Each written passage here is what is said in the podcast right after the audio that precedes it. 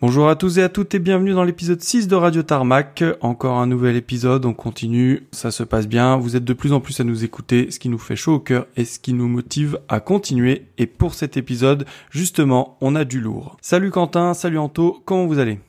Salut Paul, salut Anto, ben moi écoute, euh, ça va nickel, hein. pas mal de choses à vous raconter pour ma part, en tout cas. Ouais, salut Paul, salut Quentin. Alors aujourd'hui, ouais, justement, qu'avons-nous au programme? Alors ce mois-ci, vous aurez ben, toutes nos rubriques habituelles, les news, les nouvelles déco, les visiteurs exotiques et notre dossier. Pour le dossier, ce mois-ci, on a été très chanceux et on ne peut pas faire plus dans l'actualité aéronautique en tout cas. Euh, Quentin, tu peux nous faire un petit teaser? Ouais, alors vraiment petit le teaser. En tout cas, en ce qui concerne notre dossier, ben, je vous propose de vivre avec moi euh, une journée de l'exercice euh, militaire euh, multinational, donc Atlantique Trident. On a été invité par l'armée de l'air et ça a fait vraiment une très belle journée. Eh ben écoute, on a hâte que tu nous racontes tout ça. Comme d'habitude, hein, si vous souhaitez voir les photos en lien avec l'épisode d'aujourd'hui, ou nous en envoyer, hein, par exemple, parce qu'on ne peut pas tout savoir, eh ben vous pouvez nous rejoindre sur Instagram, at Radio Tarmac, Twitter, Facebook, pareil, Radio Tarmac. Et si vous souhaitez nous envoyer un mail, rien de plus simple, l'adresse c'est Radio Tarmac tout attaché at gmail.com. Merci encore une fois hein, de vos retours. Nos écoutes augmentent chaque mois. Vous êtes de plus en plus nombreux à nous soutenir. L'épisode du mois dernier a extrêmement bien marché avec euh, l'interview de Seb et euh, de Charles-Henri. Et voilà, on est presque 250 abonnés sur Instagram. Donc euh, merci à vous tous encore une fois. Et allez, on est parti pour cet épisode 6.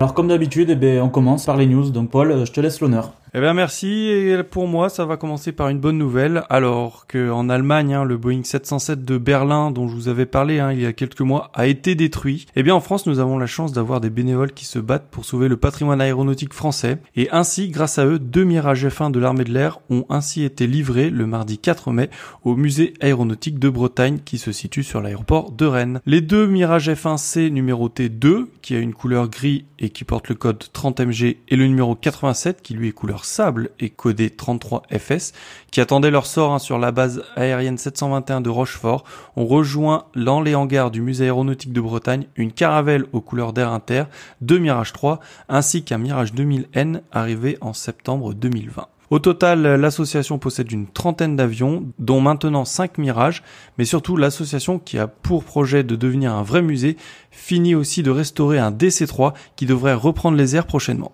Bon, encore deux avions de sauver, en tout cas, ça c'est bien. Bah écoute, j'enchaîne, hein, Paul, euh, j'enchaîne avec une grosse rareté pour nous spotters, hein, avec la remise en état d'un avion exceptionnel. Donc je veux parler bien sûr du 5A1, l'avion présidentiel libyen. Ouais, et ça c'est vraiment une bonne grosse nouvelle. Hein. Oui, du coup, pour ceux qui ne le connaissent pas, petite présentation de cette machine, l'histoire particulière. Donc c'est un A340-200, mais pas n'importe lequel, puisqu'il s'agit de l'ancien avion gouvernemental de Muammar Kadhafi, donc l'ancien chef d'État libyen, comme je l'ai dit. Euh, cet avion avait été livré au sultan de Brunei en 1996 comme avion VIP, puis racheté en 2000 par la Kingdom Holding Company, détenue par le prince milliardaire saoudien Al-Walid bin Talal, qui vole aujourd'hui en 747. Ouais, et puis d'ailleurs, Anto, je te coupe, mais euh, pour restituer euh, Al-Walid bin Talal, euh, il était le fameux euh, client du seul euh, A380 ACJ, donc en configuration VIP, qui n'a jamais pris livraison de son avion pour des raisons ben, politiques. Donc l'avion était immatriculé FWXXL et resté quelques années quand même à mourir sur le tarmac de Toulouse avant d'être offert au musée Aeroscopia. D'ailleurs, ouais, c'est pas un des premiers avions 380 construits par Airbus, celui-là? Si, si, c'est exactement le MSN 002. Donc, euh, il a servi avant pour des tests et puis il a été vendu à Al-Walid. Ouais, ouais c'est bien ce qui me semblait. Désolé, Anto, pour la digression. Ouais, pas de souci, hein, pas grave. Allez, je reprends. Donc, euh, notre A340, après avoir été acheté par euh, Al-Walid, est transféré à la compagnie nationale libyenne, donc Africa Airways, en 2006, qui l'exploite et le dédie au gouvernement libyen.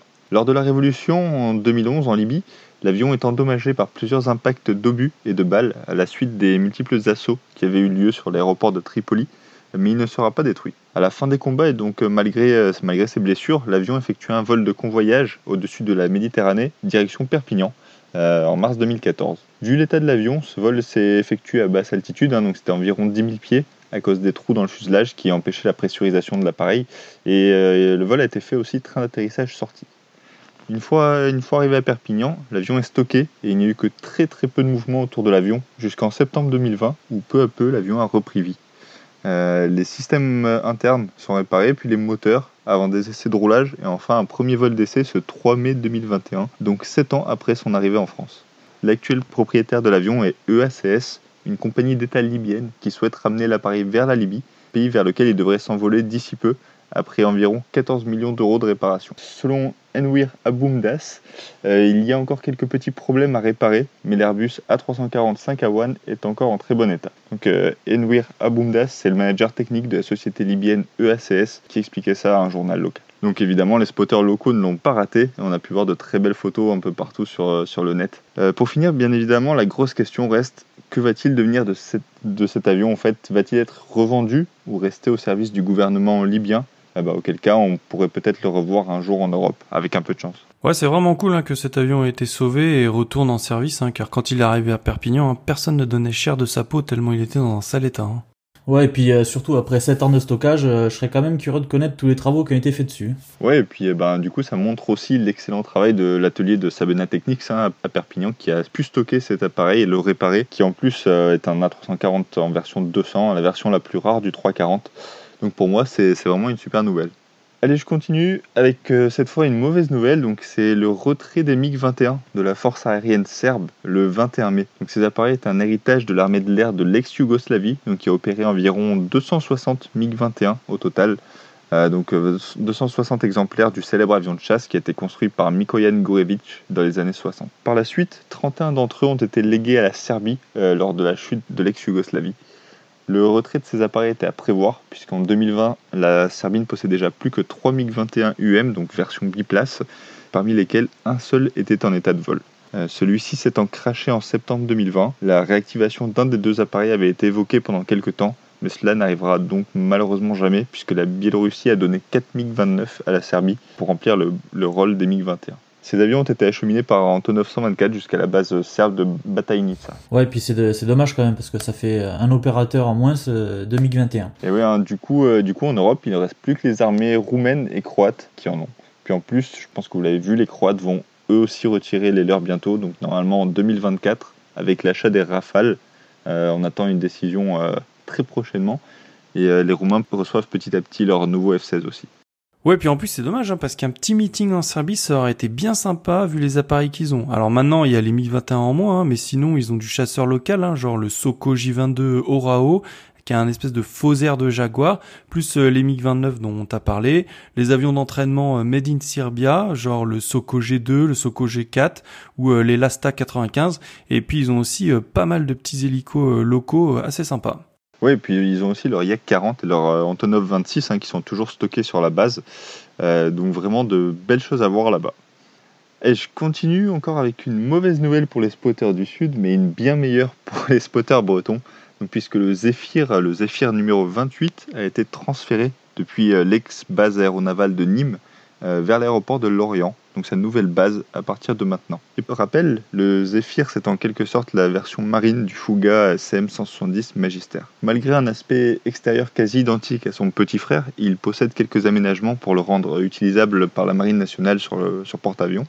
Donc comme une crosse d'appontage et deux crocs de catapultage. Il a aussi des verrières coulissantes et enfin c'est étrange mais c'est vrai, il a des réacteurs turboméca Marboré 2 donc qui sont moins puissants que ceux de son petit frère de l'armée de l'air. Donc c'est le 4 mai, euh, le Zephyr 28 a entamé son périple depuis l'aéroport de Nîmes-Garon à destination de sa nouvelle base de Lorient, avec plusieurs escales hein, bien sûr à cause de la faible autonomie de l'appareil. L'avion a décollé à destination d'Agen pour initialement juste refaire le plein de carburant, mais qui s'est finalement transformé en une escale un peu plus longue d'une nuit. le mercredi 5 le lendemain, l'avion a décollé pour un trajet Agen-La Rochelle-Saint-Nazaire, Lorient, pour arriver sous les yeux de plusieurs spotters locaux là-bas. Euh, Lorient, donc c'est aussi, euh, aussi une base aéronavale euh, où sont basés les Breguet Atlantique 2 et les hockey de la Marine nationale. le Zephyr devrait donc bien se fondre dans le décor. D'ailleurs, l'avion a déjà refait un vol, hein, puisque le 24 mai, il a fait un vol entre Lorient, Dinard et Deauville. Ouais, pour ceux qui souhaitent être bercés par la douce mélodie stridente des Marborés, les périples sont largement documentés et annoncés en avance hein, sur la page Facebook de, de l'association Zephyr 28. Allez, je prends le relais cette fois-ci. Donc, 2021 euh, sera la dernière année complète des démonstrations de la patrouille acrobatique polonaise, les White and Red Sparks. Alors la patrouille a été créée en 1969 avec 4 avions TS-11 Iskra, initialement euh, sous le nom de Rombik. Euh, elle évolue aujourd'hui euh, toujours sur ce type d'appareil, mais la formation compte désormais 7 avions. En 2021, la patrouille devrait effectuer 4 démonstrations et 6 passages avant d'être dissoute l'été 2022, le 15 août précisément, jour de la fête des forces armées polonaises. Les Iskra sont en train d'être retirés du service en Pologne, les premiers exemplaires de l'avion ayant été produits en 1963 et les derniers en 87. Ce type d'avion n'a été utilisé que, par l'armée polonaise et l'armée indienne. Il a été produit à 424 exemplaires et sont remplacés petit à petit par des Aermaki MB 346 pour l'entraînement des pilotes de chasse polonais. Je continue dans le thème, soit la démonstration aérienne, puisque dès 2021, si meeting il y a, on pourra assister à un tout nouveau type de présentation sur les meetings français et européens. Ce sera de la voltige en avion bimoteur à piston et plus précisément en Baron 55. C'est Mika Brajo, un pilote français qui a participé aux fameuses Red Bull Air Race qui se chargera de la démonstration. Comme il le dit lui-même sur sa page Facebook, ce type de présentation n'existait jusque-là qu'aux États-Unis. C'est en effet Bob Hoover, un ancien pilote de chasse de l'armée américaine et ancien pilote d'essai qui a commencé à voltiger lors des meetings américains en Shrike Commander, un bimoteur à piston, pas vraiment conçu initialement pour ça. Ouais, Bob Hoover, hein, qui était très connu pour faire une figure très dangereuse, hein, puisqu'il arrêtait les deux moteurs de son Commander avant d'effectuer un looping et d'atterrir dans la foulée en fin de looping. Il ne redémarrait ses moteurs qu'en bout de piste pour retourner à son parking. Ouais, il faisait même pire des fois, puisque dans certains meetings, il posait directement sur le taxiway et rejoignait son parking sans moteur, donc juste avec l'élan euh, après le looping. Ouais, c'est ça. Depuis, les États-Unis ont conservé cette culture de la voltige sur avion à piston avec plusieurs pilotes qui sont très célèbres outre-Atlantique, comme Matt Yuking de Yuking Air Show qui évolue sur B-18 par exemple. En ce qui concerne Mika Brajo, il voltigera sur un Baron 55 des années 60, le Fox Hotel Mike Kilo Mike. Pour revenir sur l'histoire de ce bimoteur à piston, il a été longuement utilisé comme un avion d'affaires au commencement de l'aviation générale ou comme avion-école pour l'entraînement IFR multimoteur. C'est-à-dire pour les vols aux instruments quand les avions écoles n'étaient pas tous équipés en glass cockpit comme euh, les nouveaux DA42 par exemple. Ouais, pour les Barons 58, ils sont un poil plus longs et plus récents que le Baron 55 mais c'est toujours le même avion de base. Et ils sont toujours utilisés euh, par l'ENAC encore hein, pour former leurs pilotes. Oui, c'est ça. Les premières photos de l'avion sont disponibles sur la page Facebook de, euh, de Mika et euh, nous lui souhaitons une belle saison et j'ai déjà hâte de voir ce que ça va donner. Ouais, moi aussi. Et puis écoute, euh, bah merci Quentin, hein. tu me fais une parfaite transition hein, pour continuer sur une petite mise à jour des meetings aériens de la saison 2021. Hein. Et puis bah si vous nous écoutez régulièrement, vous, vous commencez à me connaître et je préfère parler des mauvaises nouvelles en premier. Alors on va commencer tout de suite avec l'annulation du meeting de l'air de Cognac. Et c'est en dépit de réelles améliorations au sujet de la crise sanitaire. La grande fête de l'armée de l'air euh, qui devait se tenir au mois de juillet a été annulée. Le communiqué officiel nous apprend qu'étant donné la situation sanitaire encore trop incertaine, elle ne permet pas à la Fondation des œuvres sociales de l'armée de l'air, la FOSA, d'organiser un meeting national sans risque de perte financière. Cognac a donc été déprogrammé du planning des meetings 2021. On continue et on vient de l'apprendre, hein, pour tout vous dire, c'est ce matin qu'on l'a appris, le matin de l'enregistrement, mais les Belgian Air Force Days ont été annulés l'organisation qui avait opté pour un drive-in à l'américaine, enfin plutôt à la canadienne, hein, car c'est eux qui avaient inauguré cette euh, idée de meeting à London euh, l'année dernière, eh bien ont décidé d'annuler. Ils pensaient pouvoir accueillir pas moins de 6000 voitures qu'ils pensaient parquer sur la base dans des box individuelles, mais malheureusement, ce qui devait constituer le tout premier driving, eh bien, n'aura pas lieu. La deuxième mauvaise nouvelle, c'est que l'organisation exclut déjà un report de l'événement car la base de Florem rentre maintenant dans une période de transformation pour préparer l'arrivée des drones MQ-9 Reaper et puis bien sûr du nouveau F-35. Ouais, c'est une triste nouvelle cette annulation, bah, surtout qu'on voulait, on voulait y participer, en faire le sujet de notre prochain épisode, l'épisode de juin. Ouais, il va falloir trouver un autre sujet. Allez, maintenant on passe euh, au meeting de la Ferté-Alais hein, qui devait se tenir fin juin, les 26 et 27. Eh bien, ils ont été décalés au 28 et 29 août prochain. Eh bien, compte tenu hein, des annonces liées au Covid faites par le gouvernement fin avril, L'organisation a décidé de déplacer son meeting pour mieux se préparer à accueillir le public et augmenter les chances de maintenir son événement. C'est d'ailleurs dans ce nouveau cadre hein, qu'aucune place sera vendue le jour J, donc si vous souhaitez participer à cet événement, il vous faudra acheter votre place en avance sur le site de l'événement et vous munir d'un test PCR négatif ou de votre passeport vaccinal prouvant votre vaccination. Sans un de ces deux éléments, eh bien vous ne serez pas autorisé à entrer sur l'aérodrome. Du côté d'Air Legend maintenant, c'est le Skyraider Sandy dont vous avez parlé il y a quelques mois qui a été confirmé dans le programme du meeting de septembre. On va maintenant faire un rapide débriefing des Spotter Day qui ont eu lieu au Portugal dans le cadre du NATO Tiger Meet. Alors si vous avez écouté hein, le mois dernier, on vous avait expliqué que la force aérienne portugaise organisait le Tiger Meet 2021 sur sa base aérienne de Beira. Après un long silence sur la tenue ou non d'un spotter day, la décision avait été prise d'organiser deux journées ouvertes à 300 spotters qui auraient à subir un test antigénique avant d'entrer sur la base. Eh bien, un de nos auditeurs, Dylan, hein, s'est rendu à la deuxième journée spotter et nous a raconté comment les Portugais avaient organisé cette journée et comment, une fois dans la base, les choses s'étaient passées. Alors, après leur arrivée, tout le monde a été réuni dans un hangar pour finaliser les inscriptions ainsi que faire le fameux test antigénique. Une fois testé, hein, les spotters ont patienté sur un parking en attendant les résultats négatifs de chacun, envoyés directement par email ou SMS. Après s'être assuré que tout le groupe était négatif, la vraie journée pouvait commencer. Le Spotter Day était ouvert à 300 personnes, mais Dylan m'a dit que seulement 200 à 250 personnes étaient présentes le jour J. Alors on se rappelle que des règles très strictes avaient été annoncées, comme pas le droit de se regrouper, 2 mètres d'espace entre chaque groupe de personnes, et force de constater que dans l'ensemble tout a été respecté pour la simple et bonne raison que l'espace alloué aux spotters était très grand, permettant au groupe de s'étaler le long de la piste et du taxiway.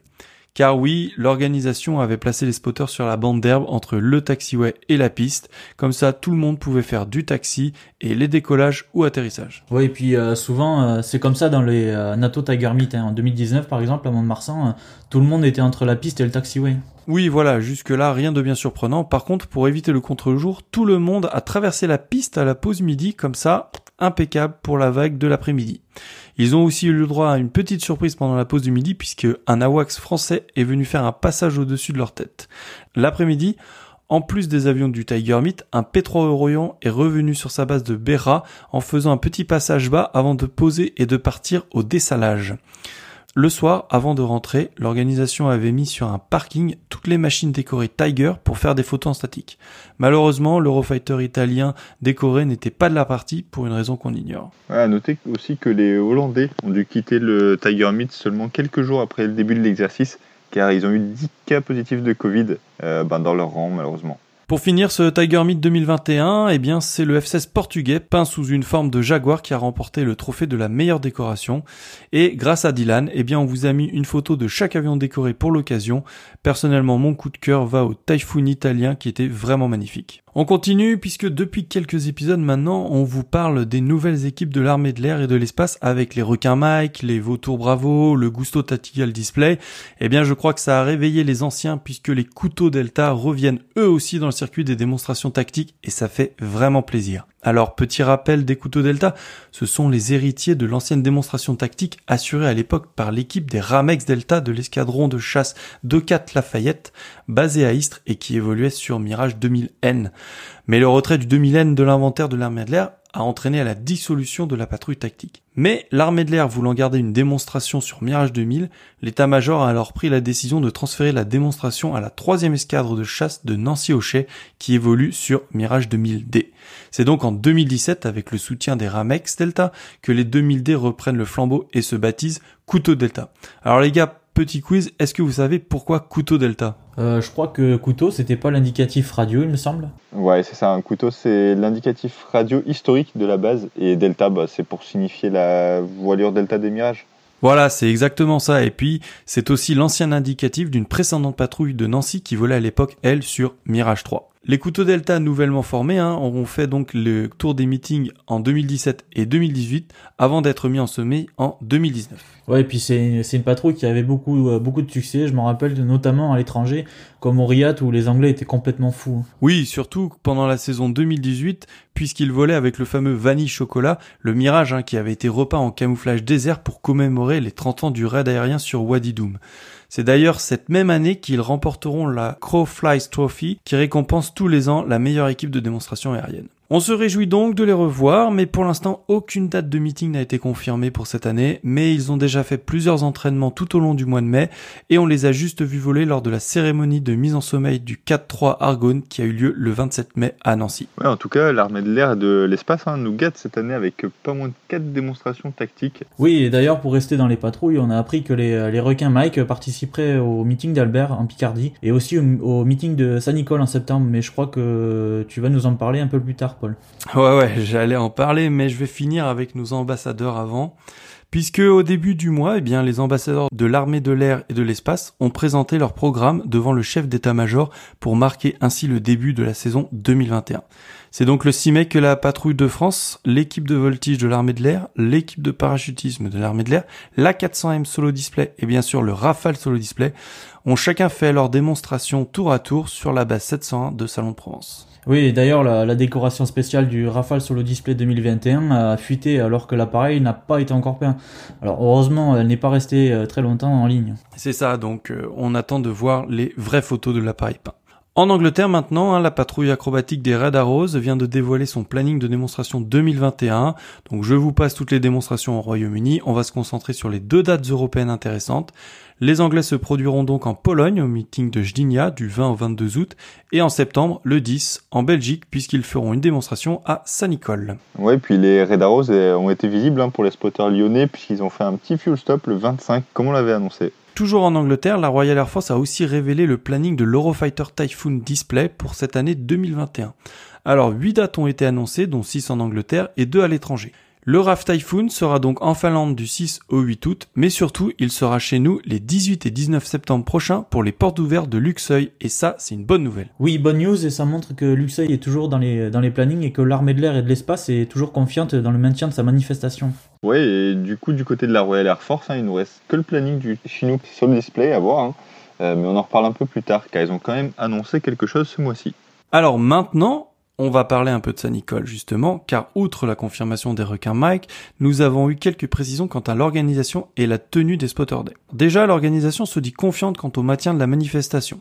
Avec les progrès de la vaccination en Europe, l'organisation pense être capable d'accueillir 7500 personnes par jour, soit 22 500 sur tout son week-end, puisque le meeting sera ouvert le samedi, ce qui n'était pas prévu à l'origine. Il y aura donc le traditionnel Sunset Air Show le vendredi soir et deux journées de meeting classiques les samedis et dimanches. À l'heure d'aujourd'hui, Saint-Nicole s'orienterait sur un meeting entièrement assis, donc impossible de choisir son spot photo ou de bouger sur un autre coin plus tard puisque vous serez assigné à une chaise. Ouais, un peu comme un concert quoi. Ouais, voilà, un peu comme un concert ou comme un match de foot.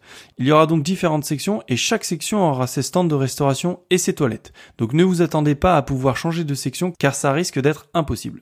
Ouais, donc euh, du coup, euh, il y aura pas de statique ou de goodies à acheter quoi. Alors non, je pense qu'il faut voir ça comme les meetings américains. C'est-à-dire que pour profiter du spectacle en bord de piste, vous devrez aller uniquement dans votre section à votre place. Mais l'exposition statique et les stands de vente, eux, seront accessibles pour tout le monde, mais tout en gardant une distanciation sociale. Pour l'instant, les ventes ne sont pas ouvertes, on ne sait pas si on pourra choisir la section, par exemple, ou si par exemple les sections centrales seront plus chères que celles en bout de piste.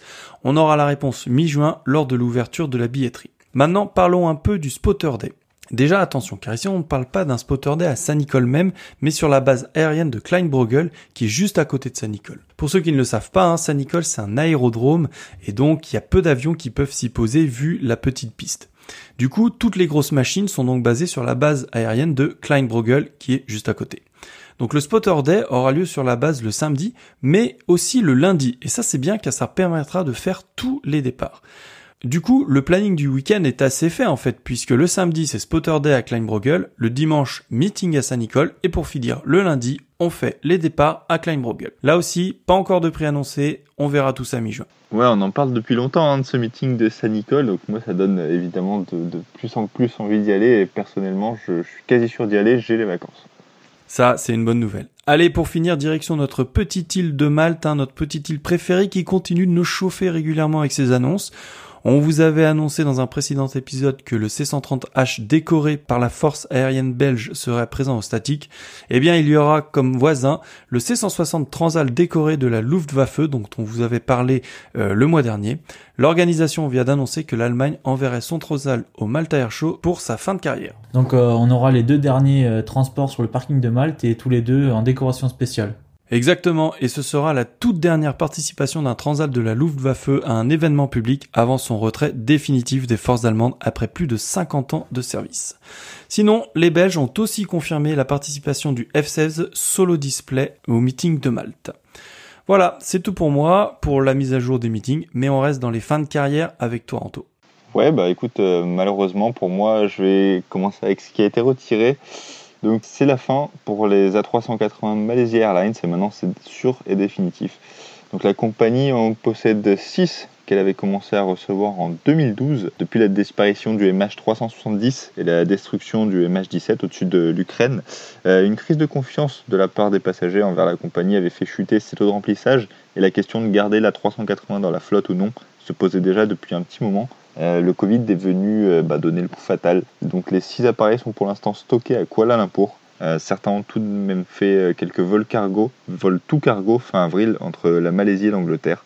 Ils seront maintenus en état de vol le temps que Malaysia trouve une solution pour les revendre ou pour s'en séparer au meilleur prix. Ouais, en fait, ça va finir à tard hein, cette histoire encore. Hein. Vu le nombre de 380 d'occasions sur le marché, j'ai vraiment peu d'espoir. Ouais, allez, je passe à une bonne nouvelle puisque Etihad a reçu son premier euh, A350-1000 le 22 mai dernier.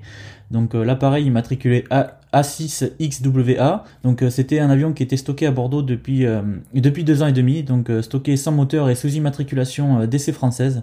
Et il y a quelques semaines, les moteurs avaient été remontés, les obturateurs sur les zones sensibles de l'appareil avaient été enlevés. ce qui a forcément mis la puce à l'oreille au spotter bordelais quant à une livraison prochaine de l'appareil. C'est maintenant chose faite puisque le 22 mai, l'avion a quitté Bordeaux pour rejoindre Abu Dhabi et on espère que les prochains suivront bientôt puisque d'autres A350 ont retrouvé leur moteur eux aussi. Ouais, ça fait plaisir qu'ils les prennent enfin puisque juste après la livraison, Etienne avait fait voler les 5 A350 000 directement sur Bordeaux depuis Toulouse pour les stocker. Donc ça avait fait grand bruit à l'époque hein, d'avoir des avions neufs mis au rebut euh, dès le début comme on dit. Et depuis, Etihad a modifié sa commande qui est passée de 40 à 350 900 et 22 à 350 000 à seulement 20 à 350 000. Allez, je continue. Le 23 mai, le premier avion d'une nouvelle compagnie italienne, Skyalp, a été vu à Malte avec une nouvelle déco à spotter. Alors l'avion, c'est un ancien Dash 8 de Flybe immatriculé GECOK. Il sera réceptionné à Malte par la compagnie propriétaire de l'avion qui est Luxwing Malta et sera réimmatriculé en 9H BEL avant de rejoindre la compagnie italienne qui l'opérera via l'AOC de Luxwing. La compagnie devrait commencer ses opérations en juin et elle sera basée à Bolzano et souhaite desservir plusieurs villes en Allemagne, Italie et Espagne dans un premier temps. Un second Dash devrait arriver dans les prochaines semaines. Ouais, et puis la déco est jolie en plus, hein. ça fait moderne et comme tu dis, ça fait quelque chose de nouveau à spotter. C'est ça, exactement. Et eh bien voilà ce qui conclut un peu les news. Alors comme d'habitude, hein, on a dû couper court. On vous a pas parlé de l'Égypte hein, qui a confirmé l'achat de 30 rafales supplémentaires ainsi que de 2 A330 MRTT. La Croatie et l'Indonésie hein, qui devraient elles aussi confirmer leur choix pour le Rafale. Ouais, et puis d'ailleurs en parlant du Rafale, le, le Rafale aux couleurs grecques a été spoté à Istres la semaine dernière. C'est ça, ouais. Le premier rafale grec, euh, bon, la déco est très classique, hein, puisqu'il est tout gris avec euh, juste euh, les cocardes grecques. Hein. Et pour finir, Top Aces, hein, la société privée d'agresseurs, a fait voler son premier F-16, un ancien avion de la force israélienne qui a gardé son magnifique camo sable. Voilà, on va passer tout de suite aux nouvelles livrées.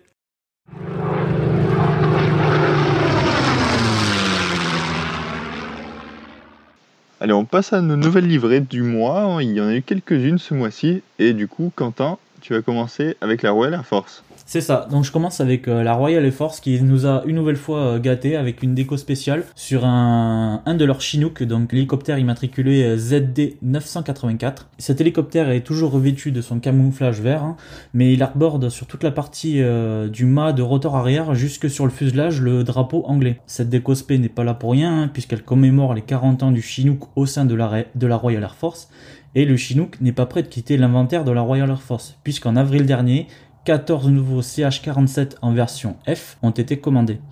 Alors pour ceux qui iraient en Angleterre en 2021, il est prévu que ce CH-47D soit l'hélico servant au Royal Air Force Chinook Display Team et qu'il participe à de nombreux exercices et commémorations partout dans le pays. Donc il y aura largement la possibilité de le voir ailleurs que sur sa base d'Odiam. Ouais, les Anglais ils nous régalent hein, cette année avec leur déco spéciale. Ouais, enfin ils nous régalent, ils nous régalent, ils mettent juste leur drapeau sur les dérives quoi. Il faut pas grand chose d'autre. Ouais, mais bon, c'est déjà ça. Ouais, c'est ça. Allez, je continue dans le militaire. Donc, euh, avec un Rafale français a été décoré avec un sticker 10 000 heures et d'un marquage 1941-2021, 80 ans Free French Flight. Et ce, pour célébrer le seuil des 10 000 heures de vol atteint dans l'opération Chamal dédiée contre la lutte contre Daesh. L'inscription sur la dérive fait référence aux unités des forces aériennes libres ayant combattu au Levant durant la Seconde Guerre mondiale. Ouais, bon, c'est là, normalement, on a vraiment très très peu de chances de l'avoir, hein, sauf pour une maintenance ou si l'avion rentre en France, quoi. Ouais, c'est ça. En plus, les stickers, en général, c'est pas le truc qui reste le plus longtemps sur un avion. Allez, moi, je vais vous parler d'un autre avion militaire, mais cette fois, on retourne dans le Commonwealth et direction le Canada, où la Royal Canadian Air Force, la RCAF, hein, vient de dévoiler la livrée que portera le CF-18 de son équipe de démonstration en vol pour la saison 2021. Cette année, le thème choisi par l'équipe de démonstration est la protection du Canada, et c'est pour souligner l'excellence opérationnelle de la RCF que l'avion immatriculé 188-735 est sorti des ateliers de peinture de la base de Trenton dans un surprenant gris très classique. Alors on était habitué aux livrées très colorées des saisons précédentes. Ouais, comme la magnifique livrée de 2017-2018, entièrement rouge rehaussée d'une feuille d'érable en son centre. Eh bien cette année, la RCF a décidé de laisser l'avion dans un gris Hornet classique pour représenter l'importance de l'excellence opérationnelle au sein de l'armée royale canadienne. Sur la face extérieure de la dérive, c'est un œil d'aigle qui a été peint pour représenter la vigilance, l'agilité et la rapidité et mettre en avant les capacités des avions de la RCAF durant les opérations du NORAD, mais aussi pour la lutte contre les catastrophes naturelles et de protection de la population, commémorant notamment les opérations de rapatriement effectuées en 2020 dans le cadre du Covid. Derrière cet œil d'aigle, on retrouve huit feuilles d'érable, le symbole du Canada représentant les plumes de l'aigle, mais aussi huit des neuf avions de la patrouille des Snowbirds. La neuvième feuille manquante est en commémoration pour les Canadiens décédés durant la pandémie du Covid. Et aussi, euh, sous l'appareil, le symbole des, Snowbirds est peint en hommage aux deux militaires morts dans le crash euh, d'un des appareils de la patrouille l'année dernière après une démonstration à Kamloops. Oui, probablement que l'armée canadienne a voulu les honorer par la même occasion. Hein. Sur le flanc de l'appareil est inscrit le hashtag Stay at Home qui vient souligner la résilience des Canadiens et aussi le fait que le combat contre la pandémie n'est pas terminé. Pour finir, sur la face intérieure de la dérive, on retrouve une feuille d'érable hein, qui vient symboliser les 97 ans d'activité de la RCAF au service des Canadiens et des Premières Nations. Donc pour ceux qui pourront assister à cette démonstration 2021, déjà 11 dates ont été annoncées entre juin et septembre avec notamment le London Air Show le 28 et 29 août. Vous pouvez retrouver toutes les dates sur la page Facebook équipe de démonstration du CF18 ainsi que toutes les news concernant cette équipe de démonstration. il faudrait qu'ils viennent un peu en Europe, ça serait, ça serait une bonne chose de les voir par ici. Mon avis, ça va pas être encore cette année. malheureusement. Allez, moi je continue avec une bien belle déco hein, qui est apparue sur un hélicoptère cette fois, un hélicoptère de combat de la République tchèque. Donc ça se passe sur un Mi 24, le 3369 précisément, donc appartenant au 221e escadron d'hélicoptères de la base de Namest euh, la décoration rend hommage à tous les pilotes tchécoslovaques de la Seconde Guerre mondiale et qui appartenaient à l'escadron 311 euh, de la Royal Air Force, dont les avions étaient pilotés uniquement par des Tchécoslovaques. L'hélicoptère arbore, donc un Vickers Wellington de cet escadron, peint sur fond bleu sur le côté de l'appareil. La déco arbore également une petite partie de livrée tigre sur le nez et sur la poutre de queue, puisque le 221e escadron d'hélicoptères est aussi un membre de la NATO Tiger Association. Oui, c'est une déco qu'on devrait voir hein, à l'anniversaire de la Tiger Association en septembre prochain, puisque l'armée tchèque devrait proposer une démonstration dynamique au public de Saint-Nicole. Ouais, bah, on croise les doigts, hein, comme d'habitude. Et puis euh, bah, je continue avec l'apparition de deux petites décos civiles, mais vraiment très petites. Hein. Donc la première concerne un A320 de S7, donc c'est le VP BOG, qui est dans une déco toute simple, toute blanche, avec un homme pris sur le fait en train de peindre la dérive de l'avion aux couleurs euh, S7 normales, hein, donc couleur verte plutôt flashy.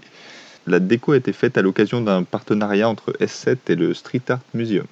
La deuxième concerne le DALFG, un 777-200 Freighter de, la, de Lufthansa. Le sticker est un rond jaune qui représente probablement de l'huile de colza ou de tournesol et promeut le carburant produit de façon durable dans l'aviation afin de diminuer l'impact sur le climat. Eh bien, merci les gars, on va passer tout de suite aux visiteurs exotiques de ce mois-ci. Allez, moi je commence avec un A310 Cotam. C'est pas si rare en France, hein. c'est même un habitué de Bordeaux ou Istres, mais à Brest c'est un peu moins commun. C'était le Foxtrot Romeo Alpha Delta Bravo euh, qui est arrivé de Charles de Gaulle le 3 mai pour repartir ensuite sur Mont-de-Marsan. Oui, enfin, avec l'arrivée des nouveaux A330, il faut profiter des, A310 car la fin arrive pour eux. Ouais, malheureusement, hein, ils vont suivre le, même chemin que les 340 hein, de toute façon. Et allez, je continue sur Brest, donc le 26 mai, avec un très très beau visiteur évidemment, un des 707 de l'armée israélienne euh, qui est venu pour un fuel stop. C'était le numéro 295, donc c'est un de leurs avions à la déco grise. Les Israéliens qui reviennent sur Brest du coup, hein, qui étaient euh, présents sur Châteauroux, mais qui reviennent sur Brest, donc euh, plutôt une bonne nouvelle pour les spotters bretons. Ouais, c'est ça, avec, avec un peu de chance, ils vont encore changer de point d'appui en France et peut-être que ce sera un peu plus proche de chez nous cette fois. Et j'enchaîne avec, en restant dans le coin, avec Rennes, avec un Cirrus SF50 qui est arrivé euh, le 1er mai, donc c'est le OOTBB. Donc pour ceux qui ne connaissent pas le SF50, c'est le VLJ Very Light Jet euh, de chez Cirrus. Il est monoréacteur avec un empennage en V, ce qui lui donne une forme un peu bizarre. On en voit de plus en plus, surtout à Cannes. À Clermont-Ferrand, euh, le 4 mai, donc où un A330 Lufthansa a fait une petite escale, c'est le Daiki, D-A-I-K-I, qui est arrivé de Berlin et reparti sur Francfort un peu plus tard. Malheureusement, les MD11 hein, qui avaient l'habitude d'aller sur Clermont vont se faire de plus en plus rares là-bas, on dirait. Le 4 mai toujours, là on passe sur Châteauroux, euh, où on a eu une nouvelle visite du C295 Ouzbek, le Kaza donc. C'était l'IMAT UK 29503, donc, qui est arrivé de Tirana en Albanie. Donc encore euh, ce C295 Ouzbek hein, qu'on ne verra en France euh, sûrement qu'à Châteauroux, je pense. Le 3 mai, on passe à Toulon, et là, ce sont deux, des quatre NH90 TTH de la composante Air Belge euh, qui ont fait un petit stop sur la base aéronavale de hier.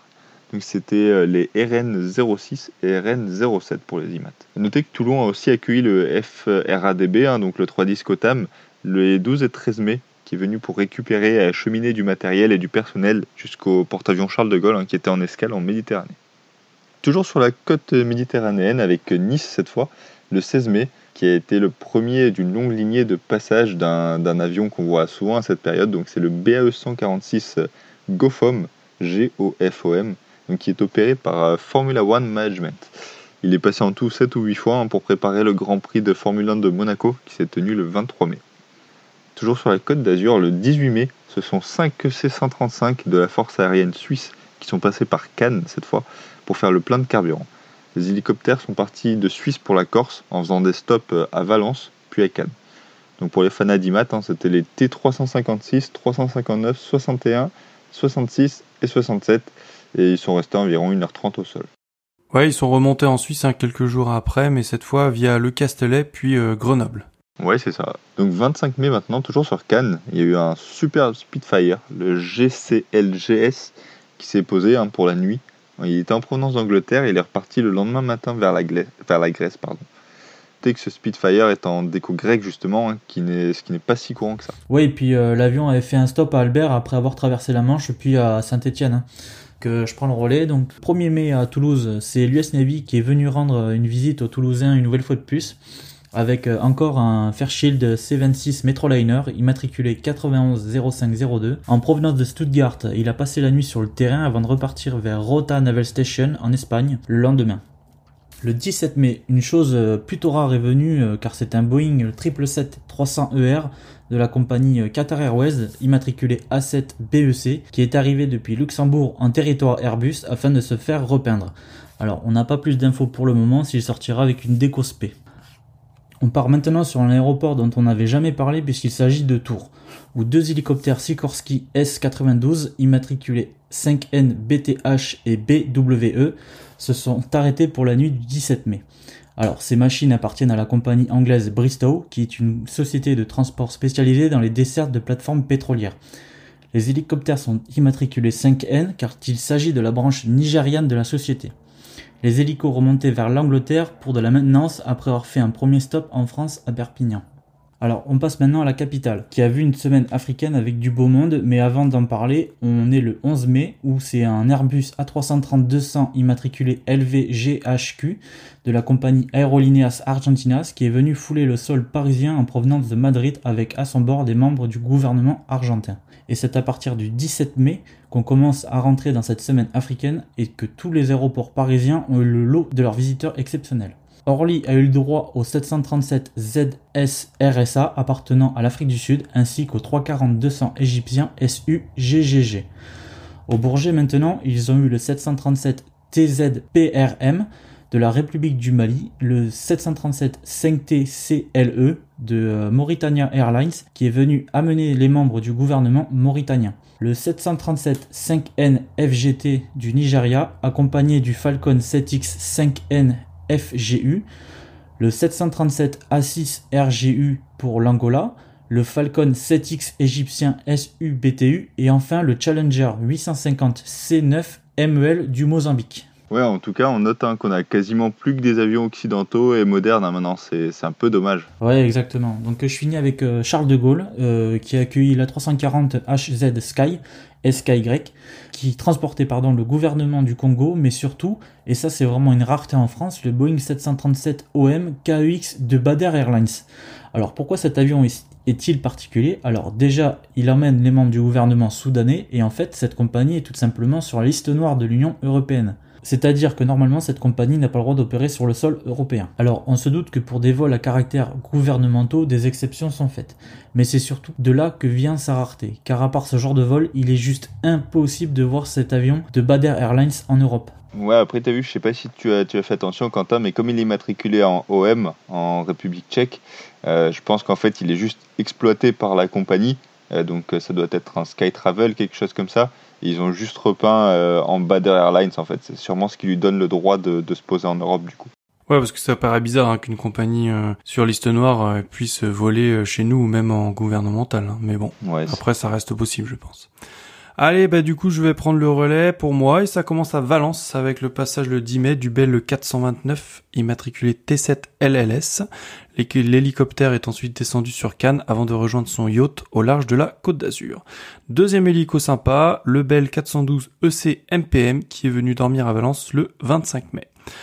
On passe sur Bâle maintenant avec le 3 mai l'arrivée du, Boeing 767-300 de la République de Biélorussie. Alors c'était avant qu'on entende parler de cet événement avec l'avion Ryanair. L'avion immatriculé EW001PB est arrivé de Minsk pour de la maintenance. Il est reparti le 19 mai vers Minsk justement. Ils ont vraiment du beau monde hein. En plus, euh, cet avion, il est vraiment sympa avec une livrée euh, un petit peu rétro. Je trouve que ça lui va vraiment bien. Ça rappelle un peu le, 767 de Hazal avant, avant qu'il soit repeint. Toujours sur balle, mais le 18 mai, c'est le Boeing 787 N507 BJ qui est arrivé depuis Dushanbe au Tadjikistan. Alors ce 787 est une version BBG, c'est-à-dire la version VIP du 787, et cet avion est un des fameux Terrible Teens. Alors pour ceux qui ne connaissent pas les Terrible Teens, il s'agit d'une série de Dreamliner produite au tout début de la fabrication des 787 qui avait notamment un surpoids qui entachait grandement ses performances. Ces avions furent refusés par les compagnies clientes et mis au stockage dans le désert en attendant un nouveau client. À cause de leur performance dégradée, ces avions furent bradés à 50% de leur valeur aux autres compagnies. D'ailleurs, euh, Air Austral avait euh, profité de cette offre pour en acheter euh, deux pour le prix d'un seul. C'est ça, et ça a été une très bonne affaire pour la compagnie française. Hein. Alors, tous les Terrible Teens n'ont pas trouvé preneur dans les compagnies classiques, et c'est sur le marché VIP que ces avions furent proposés, et le N507BJ aura été acheté par Korean Airlines pour le compte d'un autre client. Alors c'est là où les choses deviennent un peu floues. Une partie des infos que j'ai trouvées parle du gouvernement coréen, ce qui est bizarre hein, vu qu'un 747-800 de Korean Airlines vient de rentrer en maintenance pour justement devenir un avion gouvernemental. L'autre info parle d'un propriétaire VIP anonyme et Korean Airlines ne serait que les opérations aériennes de cet avion. Personnellement, je pense plutôt pour cette option. Ouais, c'est vrai que la livrée hein, fait plus euh, VIP corporate, comme on dit, que gouvernemental. Pour finir avec cet avion, hein, pendant sa conversion en avion VIP, il avait subi un affaissement de train avant et avait fini sur le nez devant son hangar à Moose Lake aux États-Unis. Pour finir avec Basel, hein, enfin le 20 mai, c'est un des, des tout nouveaux A350 de K5 Aviation, le Dakai, DAKY, qui s'est présenté sur Bâle pour une très courte rotation en provenance et à destination de Munich. Allez, on reste en Suisse avec le passage le 7 mai du C-17 immatriculé 07 71 78. Alors des C17 à Genève, on risque d'en voir pas mal et ça a commencé le 23 mai puisque il y a la préparation du meeting Biden-Poutine qui aura lieu mi-juin. Les Genevois ont pu voir ainsi un beau 737 de l'USAF. Il est arrivé en call sign SAM 494 et c'était le 01 0041 il arrivait directement de Edwards Air Force Base. Le même jour, mais en soirée, cette fois, c'est un Tupolev T-204 du Rossia Special Flight Squadron qui est arrivé sur Genève, le RA 64057 de Moscou. Pour finir, un autre C-17 est arrivé à Genève. Le C-17 immatriculé 099212 est venu aussi à Genève et resté trois jours au parking avant de repartir à la fin du mois. On attend donc de plus en plus d'avions américains et russes dans les prochains jours afin de préparer ce très gros meeting mi-juin. Allez, pour finir, à Grenoble maintenant, avec le passage le 12 mai d'un Learjet de l'Irish Air Corps. Il s'agissait du numéro 258 qui a fait un petit stop d'une heure avant de partir sur Rotterdam. Grenoble encore, hein, qui garde ses bonnes habitudes au niveau des hélicos exotiques avec le H145M immatriculé DHCBS. Alors vous allez me dire qu'un H145 c'est pas très exotique, sauf que cet hélico appartient à Airbus Hélicoptère qui porte un camouflage marron et vert, mais surtout il était équipé d'un panier à roquettes sur son flanc droit et d'un pot de canon sur son flanc gauche, et ça c'est vraiment rare. Ouais, bah écoutez, du coup, euh, merci pour toutes ces infos. On a eu pas mal de visiteurs exceptionnels un peu partout en plus ce mois-ci. On va maintenant passer au gros dossier, donc qui est l'exercice Atlantique Trident.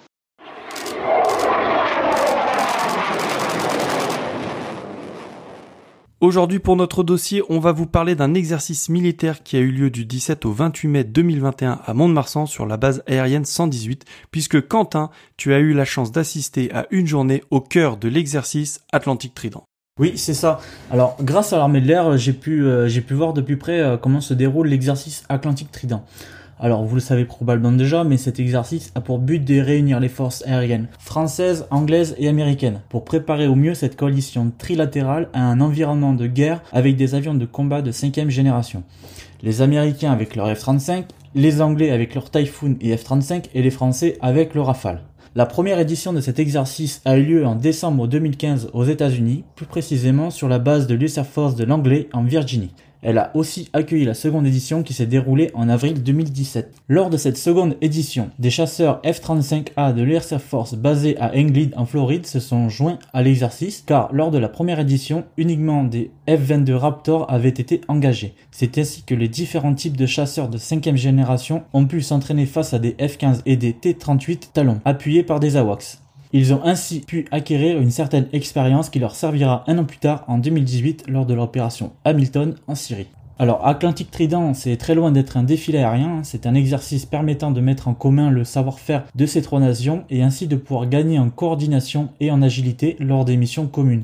Et surtout, il permet un énorme gain de confiance de ses alliés. Ouais, exactement, hein, et ce dans plusieurs domaines, puisque sur les deux semaines de l'exercice, les trois pays ont participé à des missions de combat à vue, de close air support, de guerre électronique et de brouillage aussi. Oui, et cette année, euh, pour la première fois, donc, euh, Atlantic Trident a été organisé en France, et plus précisément sur la base 118 de Mont-de-Marsan.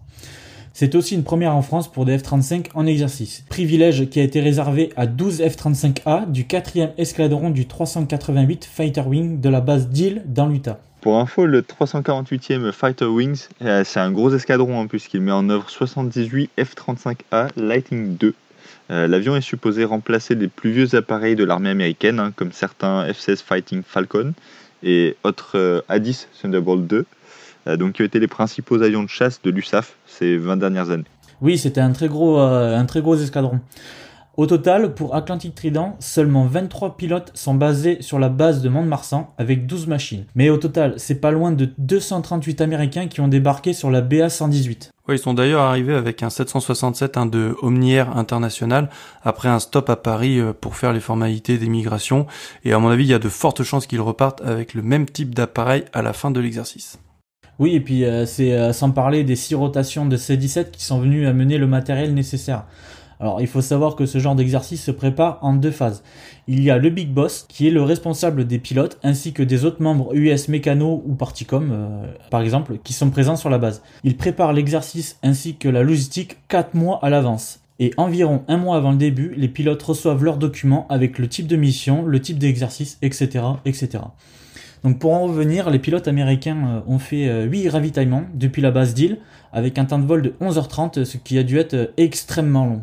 Ouais, on veut bien l'imaginer. Hein. Déjà, moins 11 heures de vol dans un vol commercial, je trouve ça long et j'en peux plus, alors j'imagine même pas dans un chasseur. Ouais, c'est ça. C'est clair. Alors cependant, et afin de pouvoir simuler les différents types de, scénar- de scénarios, la totalité des avions engagés sur l'exercice n'étaient pas tous présents à Mont-de-Marsan, puisque l'armée britannique a mis en place son porte-aéronef HMS Queen Elizabeth au large de nos côtes afin de servir de base mobile à ses propres F-35B, mais aussi à des F-35B de l'US Marine Corps. Les F-35 britanniques sont opérables via le porte-aéronef et sont issus du 617 Dambuster Squadron. Alors pour les non-initiés, hein, le, le F-35B c'est la version euh, STOVL pour Short Takeoff and Vertical Landing, ou en français décollage court et atterrissage vertical. Ils sont donc très bien adaptés aux missions depuis les porte-aéronefs qui ne possèdent pas de catapulte comme sur les porte-avions, mais une piste recourbée à son extrémité en guise de tremplin. Ouais, du coup, Quentin, tu parles de scénario. Pour revenir sur ça, par exemple, lors de la toute première journée de l'exercice, ce ne sont pas moins de 36 avions qui se sont affrontés dans le premier scénario. Donc ça fait du monde. hein. Oui, c'est ça, mais j'y reviendrai euh, un peu plus tard. Le porte, euh, le porte-aéronef euh, anglais a eu un souci technique et n'a pas pu quitter le port de Portsmouth à temps pour participer à la première semaine de l'exercice. Le début de mission euh, Atlantic Trident euh, pour lui a commencé le 25 mai. Donc euh, concernant le nombre de F-35 euh, anglais à son bord, il est officiellement de 4, mais officieusement euh, ils ne veulent pas en dire plus. Ouais, on voit bien quand même que toutes les infos touchant au F-35 sont vraiment extrêmement sensibles et quand même bien contrôlées. hein. Oui, exactement. Le pilote de la Royal Air Force que j'ai rencontré, Johnny, était incapable de me dire si les F-35B US étaient arrivés ou non sur le HMS Queen Elizabeth. Ouais, Voilà, c'est ce que je disais, sujet sensible. Très sensible même, car pour eux l'enjeu est plus important, car il va permettre une mise en puissance progressive du HMS avec une formation accrue du personnel de bord dans des conditions presque réelles. Il devrait d'ailleurs continuer sa route vers le Proche-Orient à la fin d'Atlantic Trident. Le HMS sort tout juste de révision et c'est son premier exercice pour 2021. Alors durant Atlantic Trident, euh, pas seulement le HMS était actif, hein, quatre des bases britanniques étaient d'ailleurs euh, actives, hein, comme Konigsby avec euh, 4 Typhoon du 6e e- escadron, Mindle Hall avec 2 KC-135 du 100e ARW, Bryce Norton avec 2 KC-30 Voyager du 10e et 101e escadron, et pour terminer la base de Wellington avec un E3-D du 8e escadron. Alors la totalité des avions anglais ravitaillent uniquement sur le Voyager pour des questions de logistique. Au total, un Typhoon anglais euh, pour une mission d'Atlantic Trident va faire un vol de 5 heures. Et du coup, un petit aparté, mais en parlant de ravitaillement, hein, les F-35 américains ont fait leur premier ravitaillement sur le Phoenix français et tout s'est bien passé. Oui, et d'ailleurs tu tombes bien parce que en parlant de, des Français, hein, lors, de ces- lors de cet événement, les bases françaises ne sont pas restées euh, les bras croisés hein, puisqu'un grand nombre d'entre elles sont restées aussi actives. Alors évidemment, la, principale intéressée euh, était la base de Mont-de-Marsan avec euh, 8 rafales du 30e escadron de chasse, 4 rafales du 4e escadron de chasse de la base de Saint-Dizier venus spécialement. Mont-de-Marsan a d'ailleurs été choisi pour accueillir Atlantic Trident car la base dispose d'une longue piste et de grands parkings pour pouvoir accueillir les avions américains. De plus, sa situation géographique en font un atout pour les deux zones de vol définies. Alors, pour les plus pointilleux, voici un petit récap concernant les bases et avions français engagés pour l'exercice. Nancy avec deux Mirage 2000D du 3e escadron de chasse, Luxeuil avec 4 Mirage 2000-5 du 2e escadron de chasse, Orange avec 2 Mirage 2000 RDI du 25 Île-de-France, Caso avec 4 Alpha Jet du 8e escadron de chasse et 2 Caracal de l'escadron d'hélicoptères Pyrénées. Cognac avec 2 Pilatus BC-21 de l'école de pilotage de l'armée de l'air, Landivisio avec 4 rafales marines de la 12e flottille, Istres avec un Phoenix et un C-135 du groupe de ravitaillement, Avor avec un AWACS de l'escadron de détection de contrôle aéroporté, et pour finir, Orléans avec un A400M Atlas de l'escadron de transport 161 Touraine et deux C-130 du 62e escadron de transport. Au total, ce n'est pas moins d'une cinquantaine d'avions qui sont mobilisés pour cette année 2021. Ouais, et au-delà des avions, hein, il a également réuni plus de 600 participants, 457 personnes qui ont été déployées directement sur la base aérienne 118 de Mont-de-Marsan, et également 15 aéronefs, euh, entre guillemets, support, donc des ravitailleurs, euh, des aéronefs de commandement et de conduite, de transport et d'assaut, des hélicoptères, euh, sans qui l'armée de l'air n'aurait bien sûr pas du tout les mêmes capacités opérationnelles. Donc tout ceci en a fait le plus gros exercice militaire international sur le sol français cette année. Oui, c'est exactement ça. Alors maintenant, on va rentrer un peu plus dans le détail d'une journée sur l'exercice Atlantic Trident. Déjà, il y a deux missions par jour. Chaque pilote ne peut participer qu'à une seule mission par jour. Et en fait, la mission du matin demande de longs briefings, de longs débriefings. car les vols sont plus intenses que l'après-midi, ce qui rend impossible de pouvoir faire voler l'après-midi pour un même pilote. Du coup, ils alternent entre des missions lourdes le matin et des missions, on va dire, un peu plus simples l'après-midi. Et chaque vol dure environ une heure et demie sans ravitaillement. Ouais, c'est souvent comme ça hein, pendant les exercices. Hein. Les premiers tours du matin sont souvent consacrés à ce qu'on appelle la main wave, avec des missions appelées euh. COMAO qui est un acronyme pour Composite Air Operation. Ces scénarios consistent à mobiliser une grosse partie des avions lors de combats simulés allant jusqu'à opposer 20 avions amis contre 20 avions ennemis. Oui, voilà. Alors au total, c'est 20 Fighter Blue, donc Rafale, Typhoon, F-35 anglais et américains. 20 avions euh, Fighter Red A7, uniquement des Français avec du 2000, du Rafale et de l'Alpha Jet. Et 10 avions support A7, donc C-130, KC, A400M, Caracal et Casa. Cette année, l'équipe des Blues ont pu euh, utiliser euh, des missiles RR longue portée. Et d'ailleurs, les Américains ont clairement refusé de faire euh, des exercices air-sol avec le F-35 pour des raisons ben, classifiées. Ouais, en fait, la Blue Team est en entraînement et l'autre équipe forme une équipe d'agresseurs. Le scénario est que la Blue Team doit répondre aux agressions répétées de ses adversaires par des missions de défense aérienne pour protéger un territoire qui leur avait été assigné. Oui, c'est ça, mais les, scénarios évoluent constamment. Ça peut être une cible à détruire euh, ou un simple vol de repérage. Ouais, en parlant de vol de repérage, on les a d'ailleurs vus faire, euh, faire un peu de repérage à Tarbes ou encore sur Bordeaux. Peut-être aussi pour reconnaître les aéroports de déroutement en cas de problème. Oui, c'est exactement ça. Alors, les aéroports de déroutement étaient plus précisément Pau, Tarbes, Bordeaux et Cazaux. Donc, ils sont tous énumérés en début de mission avec le briefing des pilotes. Les après-midi sont tels dédiés à des euh, Shadow Wave. Donc c'est des missions euh, avec un nombre d'avions moins important et au scénario moins complexe mais incluant des missions spécifiques. Dans ces missions, chaque pilote est à tour à tour allié ou agresseur. Les missions sont suivies par la base grâce à un système informatique appelé Janet. Ce logiciel permet de gérer trois mondes. Le premier, c'est le live déjà, donc euh, c'est-à-dire l'avion en vol. Le deuxième, c'est la simulation, afin de créer deux faux profils, comme des adversaires par exemple. Et pour finir, la construction, avec l'ajout d'atouts comme des missiles ou d'autres types d'avions. Par exemple, pour Atlantic Trident 2021, les Alpha Jet ont simulé des Su-25 Frogfoot, des euh, C-130 qui servaient à faire des largages de munitions pour des troupes au sol, des parachutages fictifs et du brouillage et ce fameux logiciel Janet est utilisé grâce à la lésion 16. Ouais, alors on va rappeler hein, ce qu'est la lésion 16 ou la L16. Hein. C'est un système de transfert de données et d'informations entre des unités militaires. C'est en gros un système de communication ultra sécurisé qui permet aux avions alliés de communiquer entre eux. Voilà, du coup la L16 euh, permet au système Janet d'être euh, connecté en temps réel aux avions, même aux Alpha Jet qui utilisent un instrument spécial pour communiquer en L16 et ainsi apparaître dans le système. Du coup, dans la salle d'opération pendant les exercices, on a des personnes qui sont en liaison permanente avec les pilotes ainsi que les airboss, car seuls les airboss peuvent créer et gérer le scénario en temps réel. Alors attention, Janet n'a pas pour but de remplacer l'AWACS, c'est juste un outil complémentaire. Ouais, D'ailleurs, en parlant d'AWACS, hein, les Anglais prévoient de retirer les leurs cette année malheureusement et ils seront remplacés par 3 E7 euh, Wedgetail. C'est ça, exactement. Du coup, je continue. Il existe deux zones de vol pour les missions euh, d'Atlantique Trident. L'une à cheval sur l'Aquitaine et sur l'Atlantique d'une surface de 160 nautiques par 90 nautiques, où il n'y a aucune limite au-dessus de l'océan. Donc euh, les avions, par exemple, peuvent voler en supersonique à 100 pieds sol. Et la deuxième zone se situe euh, dans le centre de la France, mais elle est beaucoup plus petite et elle est soumise aux restrictions de vitesse et d'altitude. Ouais, ça on imagine bien à cause du trafic aérien civil et de toutes les routes aériennes qui passent par là. Oui, c'est ça. Donc une fois la mission terminée, c'est le temps du débriefing. Et là, c'est un autre logiciel qui rentre en jeu, c'est le logiciel TagView. TagView d'ailleurs, hein, qui a été financé par la vente de la Française des Jeux. Juste, euh, voilà, petite anecdote. Donc ce logiciel, il permet de revoir la totalité euh, des avions en vol avec leurs moindres faits et gestes. C'est un genre de replay si on veut. Il est connecté lui aussi en L16, ce qui permet de le synchroniser avec n'importe quel ordinateur sur n'importe quelle base. Le gain d'expérience pour les pilotes est très important et tous ceux que j'ai rencontrés lors de la journée le disent. C'est un très gros travail avec ses alliés qui permet de les connaître au mieux et surtout de pouvoir gagner cette confiance que tous les pilotes recherchent. Shadi, le pilote américain que j'ai interviewé, a carrément été bluffé par la qualité de travail et le professionnalisme des Français. Et pour finir, l'édition 2022 d'Atlantic Trident devrait se tenir en Angleterre sur la base de Konigsby. Bon, en tout cas, si je comprends bien avec tout ça, c'était une super journée à Mont-de-Marsan, c'est ça? Ah oui, euh, vraiment, mais complet.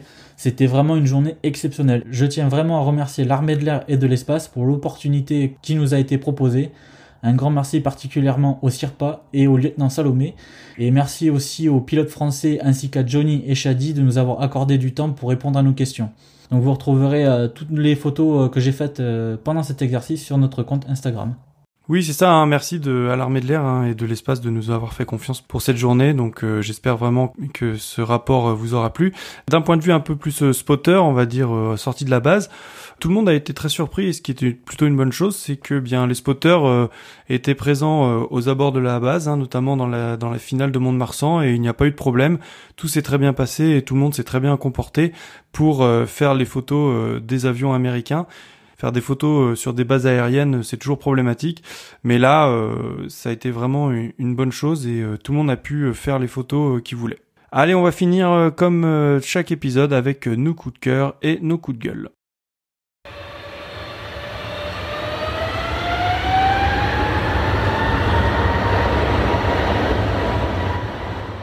Eh ben, bienvenue dans notre partie coup de cœur. Pour moi, ce mois-ci, ce sera encore un gros et long coup de cœur. Euh, désolé, cette fois avec un Lockheed P2V Neptune, donc qui est en train d'être remis en état de vol. Et c'est surtout euh, que là, tu nous parles d'un coup de cœur qui est très très loin de chez nous cette fois.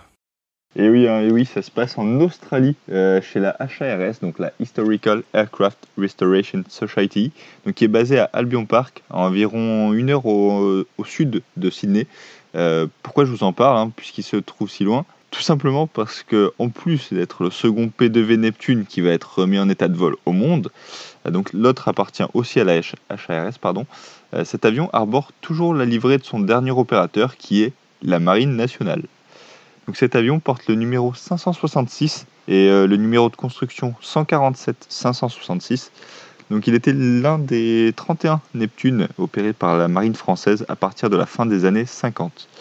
Le 566 en particulier a été transféré en Polynésie française sur l'île de Tahiti, donc en 1983 selon la HRS, et stocké durant plusieurs années. Il a ensuite été racheté par cette association afin de le remettre en état de vol.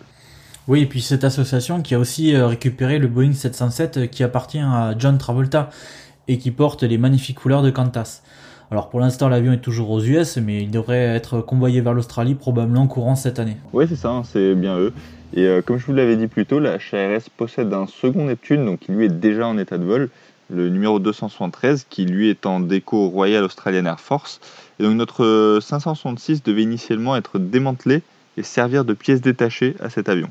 Heureusement, l'association a finalement préféré le remettre en état de vol et le ramener par les airs en Australie, étant donné qu'il était en très bon état général et qui n'avait volé que 7000 heures. L'avion donc a atterri en Australie pour la première fois en 1989 et a été rématriculé VHLRR. Après avoir été sur le circuit des meetings euh, pendant un certain temps là-bas, il a été stocké et remis à nouveau en état de vol pour rejoindre la base actuelle de la HARS. Et donc la grosse grosse bonne nouvelle euh, qui m'a amené à vous parler de cet avion, c'est le fait qu'il ait fait plusieurs essais de roulage moteur tournant récemment donc même si l'avion est resté au sol cette fois, c'est toujours magnifique de voir un Neptune rouler en autonome, et encore plus quand il a une livrée française, une livrée marine nationale, même si c'est à l'autre bout du monde. donc d'après la HARS, peu de choses retiennent encore l'avion au sol, donc espérons qu'il côtoie à nouveau les nuages dans les prochains mois. Bah, merci Anto, moi je vais continuer sur un coup de cœur mais beaucoup plus proche de chez nous, hein, puisque moi je vais vous parler d'un beau projet puisqu'une nouvelle étape a été franchie dans le lancement de Tarmac, alors pas notre podcast, hein, Tarmac euh, avec un Q à la fin, la Cité des savoirs aéronautiques et spatiaux de Bordeaux. Alors en effet, hein, les porteurs de ce projet, qui sont la région Nouvelle-Aquitaine, la ville de Bordeaux et la ville de Mérignac, ont signé un partenariat avec euh, l'armée de l'air et de l'espace et le groupement des industries françaises aéronautiques et spatiales, le GIFAS et ils prévoient une superficie de 10 hectares pour le projet Tarmac qui est prévu au cœur du bassin aéronautique de Mérignac. Et il se veut un pôle de formation à destination des professionnels du secteur, mais également, et c'est là que ça nous intéresse, de découverte du patrimoine pour le grand public. Ainsi, tout en développant un espace de formation, Tarmac souhaite que plusieurs aéronefs emblématiques de l'histoire régionale y soient présentés, et quand on connaît les pépites du Conservatoire de l'air et de l'espace d'Aquitaine, ça peut valoir le coup. Selon les prévisions optimistes du directeur général euh, Jérôme Darzouz, Tarmac devrait être finalisé fin 2023, début 2024. Parce que oui, on parle beaucoup de Toulouse hein, avec Airbus, mais à quelques centaines de kilomètres au nord, eh ben, il ne faut pas oublier Bordeaux, qui est aussi un pôle important de l'aviation française. Vous savez que la sauvegarde de notre patrimoine aéronautique hein, nous tient particulièrement à cœur et on essaye de mettre en avant ce genre de projet euh, dès qu'on peut. Donc on espère que ça se concrétisera et on a hâte de voir euh, l'ouverture de ce nouveau musée. Oui, donc effectivement, c'est un sacré coup de cœur. Allez, donc moi je termine. Donc euh, me concernant, mon coup de cœur, ce sera un avion qui est vraiment, mais alors ultra rare en Europe, et même d'ailleurs dans son pays d'immatriculation, et que euh, Will Todd a eu la chance de faire. On se dirige vers la Pologne, et plus précisément sur l'aéroport de Varsovie, où le 23 mai dernier, un Embraer 175 immatriculé A4OCX s'est posé. Alors, cette immatriculation en a4O, c'est celle d'Oman, et cet Embraer appartient tout simplement à la police d'Oman. On trouve vraiment très très peu d'informations sur cet appareil. La seule chose que Google veut bien nous dire, c'est qu'il a été livré le 31 mai 2011, et puis c'est tout. Alors j'ai essayé d'avoir quelques informations sur cet appareil, mais c'est ultra compliqué d'en avoir. Ce que je peux vous dire, c'est qu'il n'est pas aménagé en BBJ, c'est un liner. Alors à quoi il sert là À vrai dire, j'ai totalement fait chou blanc. Autre information que l'on m'a donnée, et qui m'a le plus choqué, c'est qu'il est strictement interdit de le prendre en photo d'après une loi d'Oman. Mais bon, de toute façon, dans les pays du Moyen-Orient, le spotting c'est pas friendly, malgré qu'ils aient des belles machines. En tout cas, malgré le peu d'informations euh, pour ma part, c'est un véritable coup de cœur. Et je remercie vraiment Whittle de nous avoir partagé sur nos réseaux sociaux la photo de son Embraer. Eh ben, merci Quentin. Donc euh, voilà, c'est la fin de nos coups de cœur, la fin de cet épisode aussi, hein, qui a été euh, assez chargé, donc avec un gros dossier, un exercice, notre premier exercice, la première fois où on peut y assister. Donc ça, c'est encore une fois, c'est grâce à vous. Et euh, merci beaucoup. J'espère que port, enfin le report vous aura vous aura plu et que tout il aura été intéressant pour vous. Vous aurez appris des choses. donc vous pouvez nous retrouver sur notre Facebook, hein, Radio Tarmac ou euh, Instagram. Donc retrouvez toutes les photos. Donc on va vous mettre les photos de Quentin, donc de l'exercice et aussi nos coups de cœur. Donc sur at euh, Radio Tarmac. Que Quentin, Paul, est-ce que vous avez quelque chose à rajouter? Non, merci à tous. Eh bien, on se retrouve euh, le mois prochain. Alors, on ne connaît toujours pas le sujet, mais on va bosser et puis on va essayer de vous sortir quelque chose d'intéressant comme tous les mois. Allez, bonne journée à vous. Allez, merci, au revoir.